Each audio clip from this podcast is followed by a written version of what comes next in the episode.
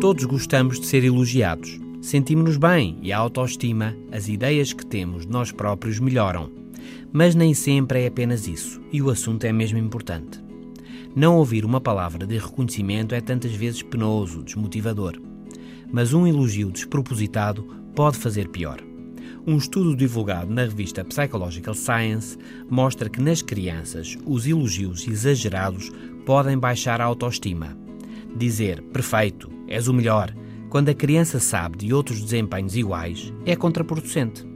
É tão mais prejudicial quanto mais baixa for a autoestima. Porque a criança ouve o elogio exagerado e vê o pai, a mãe ou quem o faz a querer puxá-la para cima. Exageram, porque suspeita a criança, há razões para isso e as coisas pioram. Ou então a criança acredita que correu mesmo bem, mas sabe que o extraordinário, extraordinário é, não é o usual, e não vai outra vez conseguir o mesmo. Por isso, evita novos desafios e fecha-se. E como se isto já não fosse complicado, em geral, as pessoas tendem a exagerar os elogios precisamente às crianças com autoestima mais baixa. Para ser preciso, o que é então um elogio exagerado? A investigação sugere que é o acentuar de uma afirmação já positiva.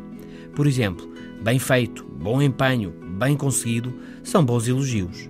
Em princípio, são eficazes junto de crianças com baixa ou alta autoestima.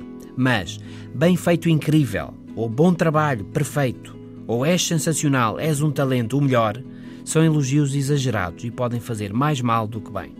É contraintuitivo e não é fácil, mas ao ajudar as crianças a ganhar confiança, tranquilidade e a subir a autoestima, deve ser-se positivo, mas ponderado e justo. Demais é demais e não ajuda. Até amanhã. thank you